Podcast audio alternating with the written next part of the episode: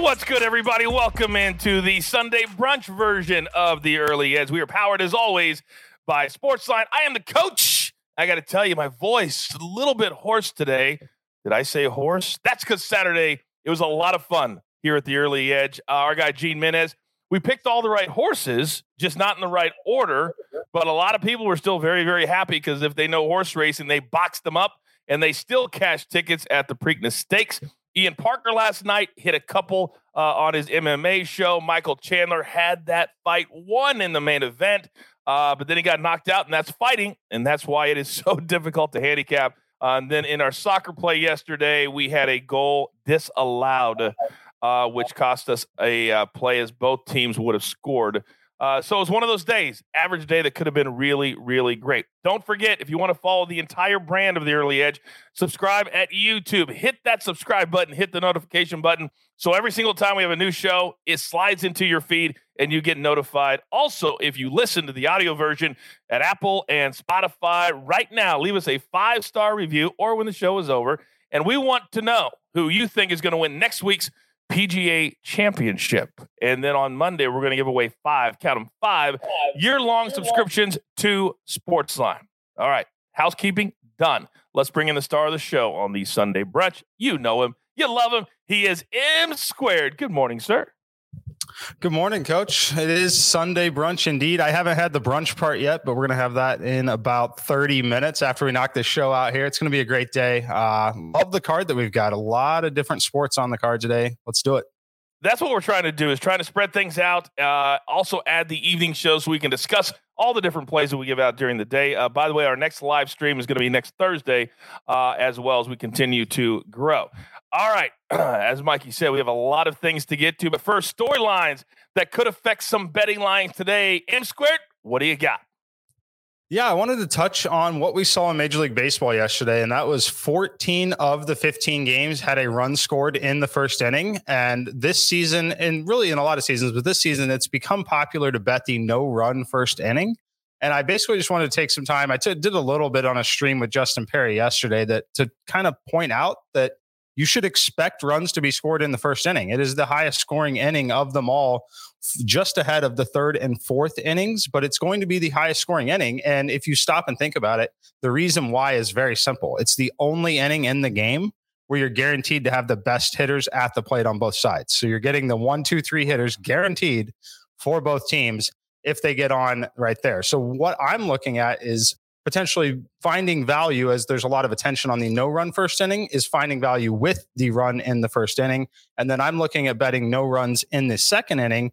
The second inning is going to be the lowest scoring inning of all nine innings in baseball. The reason for that, you're going to be likely the only time in the game that you're guaranteed to have the bottom of the order for both teams batting, especially if anyone gets on. You're likely looking at the five, six, seven, six, seven, eight bottom of the order in the second inning. So that's why it is the lowest scoring inning in Major League Baseball. Entertain and educate. That is what sports betting is all about. It's not about blindly just throwing stuff against the wall. Sometimes it works, but you got to have the information. And that's what Mikey always brings to the table. Interesting nugget there. I'd never really thought about that until you put into those terms. All right, we've got a lot to get to on the board and a lot of different sports as we try to spread it out. We get a lot of people that text us and tweet us and say, Coach, we want you to pick our league, our game, our this. We're trying. And today I think we're going to show you that. All right, let's jump right into our sports line plays today. First and foremost, we're going to go with Women's Champions League action and their final. 3 Eastern on Paramount Plus. You can watch it live. We're backing Chelsea at plus 310. This pick comes from Sandra Herrera who is amazing at Sportsline on the women's side of things. Chelsea, it's all about defense in this game. They have really, really good defense. And also, they're coming back at full strength. So we're backing Chelsea, courtesy Sandra, plus 310. Then we're switching gears. Football in May. Did you even know there was an FCS final today? Well, there is. And ESPN has been doing a great job, in my opinion, of showing the playoffs. And these guys and these young kids are really playing hard. Well, today is the national championship, 2 p.m. Eastern on ABC. Sam Houston State and South Dakota State. Now, South Dakota State is giving five and a half. They have been really, really good, but so has Sam Houston State. So, courtesy Emory Hunt from Sportsline, we're going to go Sam Houston State getting the five and a half. They both teams have score have showed that their offenses are really, really good. But it's all about the defense in the national championship game. And Emory believes that Sam Houston State has shown a better defense. He's also leaning a little bit to the over, which is 48 and a half, as both offenses showed last week that they can certainly score. It's a little bit of a lean, but our full play on the show is going to be on Sam Houston State plus the five and a half. Play number three, we're going to the NHL. Playoffs are off and running. Excuse me. Yesterday, the Caps cashed for us, which we appreciate very, very much. And today we have two more plays graded A at Sportsline. The first play, Penguins minus 135 over the Islanders. The Penguins, they come in hot. The Islanders, not so much. New York is one and four in their last five games as an underdog. Not expecting that to change today. Take the Penguins to get out to a really, really good start in their series. And then finally, our fourth play, also from the NHL. And you know, over the last few months, our guy, the jeweler, he is on these Florida Panthers. Why? Because he always goes to the game. They're his favorite team, but they've been cashing like crazy. And we're going to go with the over. Graded A play today, over five and a half goals against the Lightning. They love to score. They love to play fast. Both teams have a good offense. We like the over today in that game. All right, enough of me talking. It's a Sunday brunch version. It's time. Mikey, M squared, you know the drill, son. Give it to me. All right, let's start with the NASCAR race. We're going to be taking Kevin Harvick plus 130 over Denny Hamlin. I know this might feel a little uncomfortable betting against Denny Hamlin, but the price is simply too good here at plus 130. I make it plus, I, I actually make Kevin Harvick the favorite as a minus 105 favorite over Denny Hamlin here. He has been dominant on all intermediate tracks, but especially at Dover. Six races, six top tens, two wins. He's led 31% of all laps available here in this spot. I think the price again is just simply too good at plus 130. So we'll be taking him over Hamlin in the head to head. And then in Major League Baseball, I'm taking the over eight in Oakland and Minnesota. Love the weather that we get in this one. Very low air density, the humidity up to 60% at first pitch, 72 degrees. Kenta Maeda on the mound has struggled at times this year, has been pretty high variance this is a great spot for the A's to get to him to put up a few runs. And then on the other side, Chris Bassitt, he has really benefited benefited from a strong pitching environment in Oakland. A lot of foul territory, a lot of easy outs that come from pitching at Oakland. Now this is a pretty big park shift and overall hitting environment shift today with this weather. I like the over eight quite a bit. My median number is 9.1 on this. We have a full run.